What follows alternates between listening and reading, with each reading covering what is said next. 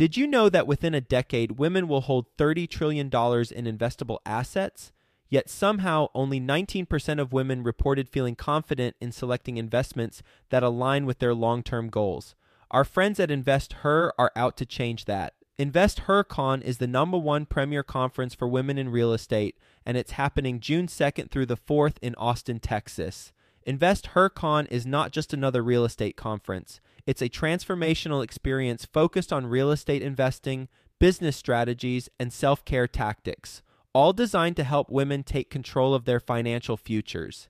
Gain the knowledge and skills you need to grow your portfolio and build a sustainable business, all while connecting with over 500 women who are playing at the same level.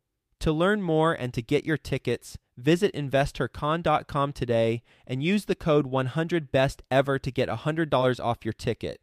That's investher, H E R, con.com promo code 100 best ever to get $100 off your ticket.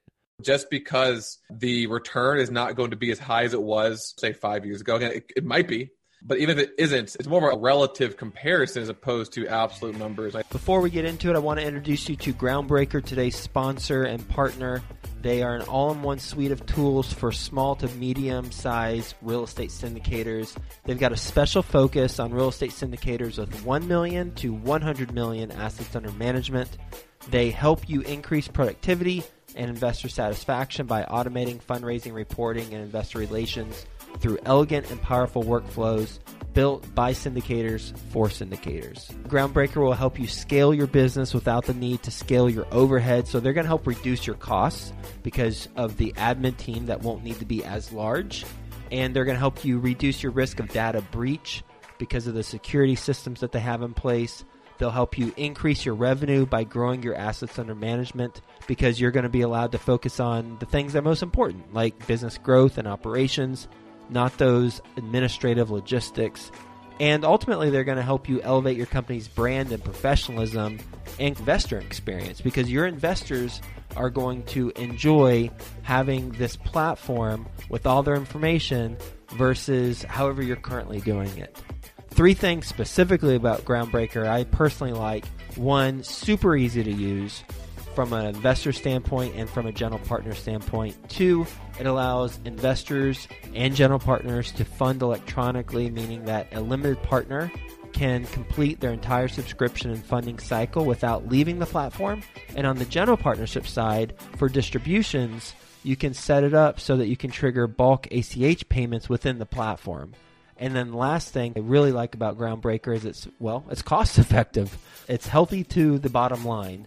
Their basic plan allows sponsors to sign up for as little as $100 per month with no limits on deals or investors. And you can read all about the pricing on their website. Speaking of their website, it is groundbreaker.co forward slash Joe, J O E. And when you go there, groundbreaker.co forward slash J O E, you're going to get access to a pitch deck that the Groundbreaker team created so that you have a template should you want to use that and customize it for your own deal. So go to groundbreaker.co forward slash Joe. Quick disclaimer the views and opinions expressed in this podcast are provided for informational purposes only and should not be construed as an offer to buy or sell any securities or to make or consider any investment or course of action. For more information, go to bestevershow.com. Best ever listeners, today's guest is being interviewed by Theo Hicks. You know Theo, he's with us every Friday on Follow Along Friday. You're going to get a lot of value from this conversation. So, with that being said, let's get going. Hello, best ever listeners, and welcome back to another episode of the Actively Passive Investing Show. As always, I'm Theo Hicks, and joining me is Travis Watts. Travis, how are you doing today? Thrilled to be here, Theo. Thanks. So today, as you can tell by the title, we'll be answering the question, is multifamily in a bubble? So we've talked about something similar in the past. We've gone over some market reports, some forecasting reports to see where multifamily has been in the past year or so with the pandemic, where the experts project multifamily going in the future. So we'll be bringing that information back again and then using it to, again, answer this question are we in a bubble? Should we be investing right now? Should we be waiting for the bubble to pop and then take advantage of opportunities? What should we be doing? So before we begin, as always, Travis will explain, although I kind of already did, why we're talking about this topic today. Sure.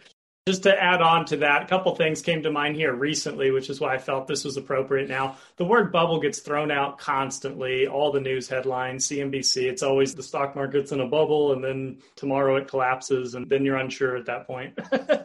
but real estate's a lot more slow moving. And I wrote a blog last year in 2020 is now a good time to get started in multifamily? So that's what originally kind of prompted this topic. To your point, we've discussed it in different ways, but I just had a call the other day with an investor and he's saying it's just my luck. I'm always late to the game and everything. And he was comparing multifamily to cryptocurrency. And I thought, whoa, whoa, whoa, whoa, whoa. This is a lot bigger conversation to be had. It's really not comparable in that type of way. So I really wanted to address why that is and not to say that things aren't in a bubble or that they are, but to define what that means so that you can decide for yourself if you think that anything's in a bubble. But today's topic, of course, is, is multifamily. A lot of concern over the virus. Obviously, that's been the last 12 months and everyone's focus cap rates continuing to compress. That was happening pre COVID. That was a big topic about multifamily. Lots of people jumping in the sector. I've pointed that out. I got started in 2015 as a limited partner in syndications. A lot more training, boot camps, books, conferences, podcasts. It's just really exploded. But does that mean that we're in a bubble. So that's what we're diving into. I'll get started with just what I initially brought up, which is is 2021 a good time to get started? Something that I only briefly touched on a couple episodes ago is what is your exit strategy? I still think this is so important that it bears repeating. What I mean is when you're buying an asset, I don't care if we're talking about a single family home, a mobile home park, multifamily, who are you potentially selling to? And then what does that buying pool look like? What does that demand look like? So you really have three broad categories, right? You have institutional players, REITs and mutual funds and pension funds and all this kind of stuff. You have syndicators, private groups usually uh, putting deals together, structuring that way. Then you have individual owners or maybe joint venture partnerships, family offices, things like that. So with institutional, I just want to reiterate this from a couple episodes ago. You think about hey, you're a big insurance company, you're a big pension fund. Okay, what do you need to pay out people their monthly retirement and their pensions? Well, you need yield, you need cash flow, you need dividends, you need interest, is what you need. So when you have deep pockets, there's only so many asset classes to look at where you can go park $100 million in capital and get a consistent type of return. You can't be trading penny stocks, for example. so the way they're looking at the landscape is US Treasury yield is around 1%. It might be a little higher today, but it's hovering around 1%. It was below that here recently as well. 2% yield on AAA bonds, which are the highest rated bonds. Probably got 3% triple B bonds. Now you're starting to get a little more risk into the mix. You've got an S&P 500 index that has a dividend yield of 1.5%. So you take all that into consideration. It's all very, very low yield. I think we all know that we're in a very low yield, low interest rate environment. And then to speak a little bit about syndicators, JVs, individual buyers, et cetera, they're looking at the same stuff, of course, but additionally, things like certificates of deposit at the bank. I just looked that up the other day, paying half a percent annually to lock up your money for six to 12 months sometimes longer. Additionally, pretty much we'll just say zero in the bank as far as checking savings accounts, money market accounts. It's so close to zero, it's not really worth even mentioning. 2% on annuities for folks looking to retire on fixed income. So here's the point that I'm trying to make. We're all looking for yield, institutional, Main Street, you and I, everyone wants cash flow, yield, dividends, and interest. So that makes for a lot of demand on something that is producing that. So, what produces that? Well, multifamily does. And we talked about before cap rates. So, cap rate, again, quickly, if you just paid all cash for a property, paid the operating expenses on it, the cap rate's basically your yield. So, nationwide, we have approximately 5% cap rates across the US. So you get approximately a 5% return, having no leverage, no debt, no mortgage on the property. So that's a pretty conservative approach to investing in multifamily, especially for institutions who may have that $100 million to go put to work, clip a 5% coupon. It sure beats all the alternatives that we just discussed. So to that point, there's a healthy demand. There's a necessary demand for yield. So I think that we still got some room to go, as crazy as it may sound, that historically cap rates were more like 8%. Now we're at 5 That seems extreme and chaotic, but same thing with interest rates, right? It's just the environment that we're in today. The last thing I'll say on this intro topic is it really depends on what markets you're in. We talk a lot about that. Is it a good time to get started? Maybe not in San Francisco, maybe not in Manhattan, maybe, I don't know. But you got to look at the macro level trends where people are moving to, where taxes are the highest, landlord tenant laws, et cetera. So there's definitely markets that are going to be less lucrative right now compared to others, like Albuquerque, New Mexico, for example. Cap rates are six and a half percent. So it really depends. Compared to a San Francisco, I think they're 2.75 cap, something like that. So it's pretty extreme. That's a drastic difference. So we talk about Texas, Florida, the Carolinas, Georgia, Arizona, Idaho. We did an episode on that, top 10 markets based on a lot of different research, a lot of different metrics. So pay attention to your markets, look at where jobs and people are moving to. And that's a good, I think, intro to this segment. So I'll turn it over to you, Theo. That was kind of long winded on just kind of your thoughts there and anything that you want to add to that. No, that was all amazing. And it kind of just brings me back to the point we've talked about a few times, which is very key and it's related to that exit strategy. And that's people are going to invest in something. So when you look at the absolute cap rate of 5%, you say, hey, well, I want to make more than 5% return on my money because five years ago I was making 10% easy. So that means that real estate isn't a bubble. I should invest because the return is going to be half what it was before. But you got to look at it relative to everything else. As Travis mentioned, keeping the bank is basically at zero. No point to even talk about what that return percentage is. You have all other examples. So it's an institutional players, syndicators, individual owners. You are going to invest your money in something. Your money is going to be somewhere. So just because the return is not going to be as high as it was, say, five years ago, again, it, it might be, but even if it isn't, it's more of a relative comparison as opposed to absolute numbers. I think that is something that's also super important, and it definitely relates to the exit strategy something else in the beginning is the blog post you wrote that we did a show on about is now the right time to invest in real estate. And one of the key things we talked about in that episode would be your risk tolerance. So as you mentioned, it kind of depends on you, what you want, how much risk you're willing to take. But at the same time, keeping in mind that you got to put your money somewhere. And so just because you might think that it's a little bit of a more risky time to invest in real estate, what's the risk of doing nothing and just living in the bank? As Travis mentioned, everyone says, I wish I would have gotten in five years ago, 10 years ago. There's always some time frame where they wish they would have gotten in. So five years from now, people are probably be saying the same things about now.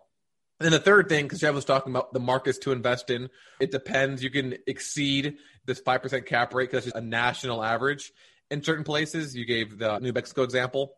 Something else to keep in mind too is that the person or the group you're investing with is also super important. So Travis and I did a three part episode on the three major risk points of apartment investment in particular. And that would be the team managing the investment, the business plan slash deal, and then the market. So you could invest in one of these amazing markets, but the business plan doesn't fit for that market, or the team doesn't know what they're doing and it's not going to perform very well. You can invest in a really, really bad market on paper, but the team knows what they're doing. They found some very niche business plan that works really well in this quote unquote bad market, and they can perform very well. So it's kind of balancing all three of those factors and knowing that people have been successful in real estate during all times since real estate has been a thing. So it's just understanding what works and what doesn't work depending on what part of the market cycle we're in. So all these stats are very important, but also, at the end of the day, you could be investing in the place that has the lowest vacancy rate, the most rent growth, but then the team that doesn't know what they're doing or it's the wrong business plan, they're still not going to perform very well. So, on that same note, I've got a couple other statistics that we'll bring in that I think are very fascinating when it comes to how multifamily performed during the pandemic. So, compared to all the other asset classes, retail, office, hospitality, industrial. Only industrial outperformed multifamily. So multifamily basically outperformed every other asset class except for industrial during the pandemic. Obviously, it was doing really well beforehand, but during this past 12 month period, it still performed very well. And so, more specifically, vacancy rates dropped slightly, and now they're, in a sense, basically back to what they were pre 2019, but we're still talking about in the 4% range, which is still historically very, very low, the lowest it's ever been. Because for the book we're working on, I did a very big deep dive into the last five recessions starting in the 1980s. And vacancies just consistently been decreasing and slight little ticks up on the way, but overall going down. Similarly, rent growth overall was negative over the past 12 months, but it again dipped and then it started recovering. Loan origination, something else that we've talked about the show before, those slowed down a lot in 2020. Volume is down 20%, but now the projections are that it's going to rebound and be at just below the 2019 levels. And so again, 2019, great year for multifamily. So 2021 is supposed to be from a vacancy, a rent growth, a loan origination perspective, very similar to 2019. Then it seems like we've bounced back. Now, one more thing that I want to mention really quickly that maybe Travis could mention is that this article that these were based off of these forecasts, these projections, we're assuming that wasn't taking additional economic stimulus into account. It's just saying if there's no more economic stimulus, here's what we think is going to happen. So that's something else to keep in mind. Absolutely. That's a Freddie Mac, by the way. We can put a link somewhere or you can reach out to us for that link. But yes, Freddie Mac survey. So very knowledgeable folks in the space. So just to piggyback off of those topics. So in my mind, I'm trying to look at pros and cons here. I don't want this to be just just a, a totally bullish multifamily is the best, yada yada. So let's look at some of those cons in fairness. So unemployment rate is still high. So when you're investing in multifamily, it's all about your tenants. It's all about your renters and their ability to pay rent. People losing jobs is not a good thing. The government pulling away unemployment benefits, not a good thing, et cetera. These eviction moratoriums are still in place. There's still some negative elements to all of this. The unemployment rate, I believe, the last I checked, is still around 7%, which is still a little bit high. It did spike up drastically in early 2020 when lockdowns first happened. It's kind of flattened the curve, so to speak, at this point. Rents in a lot of the largest markets are expected to remain depressed during this year. So, something to think about as a limited partner if you're doing these syndication investments. Always look for conservative underwriting. If you're looking at projections of we're going to take rent from a thousand to thirteen hundred overnight, that's probably not realistic. So just read through the lines there. And then vacancy rate is expected to increase slightly on a national scale, but to Theo's point, it really depends on the market that you're in, whether or not that's going to happen. And that is just a slight increment. To the pros, more markets are expected to see rent increases versus not. That's just looking forward. That's through a bunch of different sources, not just Freddie Mac. That's CBRE, Marcus and Millichap, on and on. I just did a speaking event at Best Ever Conference, and I tried to pull as many sources as I could from all different outlets just to paint the picture of what everybody, quote unquote, is thinking as far as forecasts go. And that would be very true in that case. So, rolling out of vaccines, additional stimulus, by the time you're listening to this, that probably would have passed this 1.9 trillion stimulus package. We're still kind of on the works of that at the moment long term fundamentals of multifamily are still on solid ground as far as just supply and demand, the amount of renters we have, how expensive it is to build new product, how much time that takes versus what's available now. All your fundamentals there. And yes, cap rates have compressed, but as we talked about, there's still a margin there that still looks pretty lucrative to a lot of institutional buyers. So think ahead, think of who you're going to potentially be selling your properties to. Yes, it's a crowded space. We talked about that. I did mention Albuquerque, another example is Kansas City, Missouri. You have higher cap rates out there as compared to even internationally, too. You look at Toronto and in Canada, got a lot of investors that are Canadian that I speak with, and there are like three caps out there in, in Toronto. So a lot of those folks are shifting over to bordering US to start looking into US multifamily and single family for that matter. So just something to keep in mind London, Singapore, so many examples of lower cap rates than what we're seeing stateside, especially in certain markets. So, with all that, we've had a lot of disruption in 2020. We all know that. To your point, Theo, multifamily really held up well, at least thus far. We're not completely out of the woods, but industrial did outperform, but most other asset classes didn't. So, I'm continuing to invest on a personal note. I did a lot of deals in 2020 myself in the multifamily space. I'm still very bullish. And no, I don't think that we're in a bubble per se, but I'll leave it to you, the listeners, to decide for yourself if that's a bubble. And perhaps there's a strategy or an asset class you're more familiar with that potentially has a higher yield with lower risk, et cetera. And then maybe that's the right fit for you. But the way that I look at it from the complete landscape I see, this is still a great asset class, both for Main Street and for Wall Street investing. I appreciate you doing the cons as well as the pros because I get very inspired. I start just talking like, "Oh, it's great, let's do it, let's invest." But so I appreciate you bringing those. In.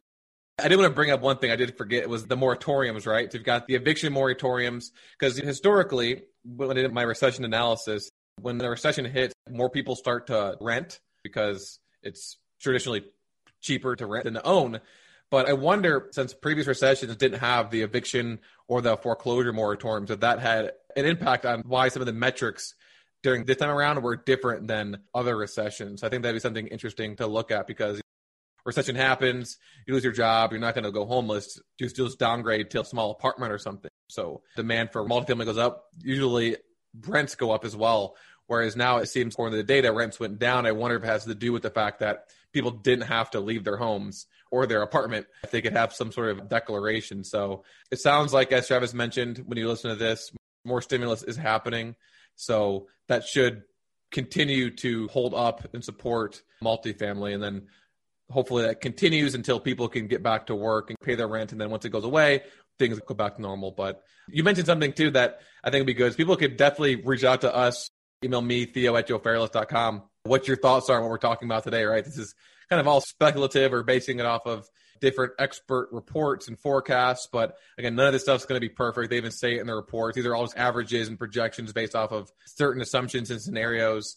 So let us know what your thoughts are as well. If you think that certain asset classes will perform better, if there's specific opportunities you see that you're focused on, we'd love to hear that. And then if it's a lot of info, maybe Travis and I could have a quick talk about it on the show or turn it into a 60 second question segment. Travis, is there anything else you want to mention before we sign off? Nope, I think we covered it. Appreciate it. Perfect. Well, best ever, listeners. Thank you so much for tuning in today. Make sure that, as I mentioned, if you want us to answer a question on the show, or if you want to answer a fast question on our 60 second segment, email me, Theo at joefairless.com with those question or questions. So thank you so much for listening. Have a best ever day, and we'll talk to you tomorrow. Thanks, Theo. Thanks, everybody. Groundbreaker helps you increase productivity and investor satisfaction by automating fundraising, reporting, and investor relations through elegant and powerful workflows built by syndicators for syndicators. Go to groundbreaker.co forward slash Joe. That's groundbreaker.co forward slash Joe to get a free deal pitch deck template.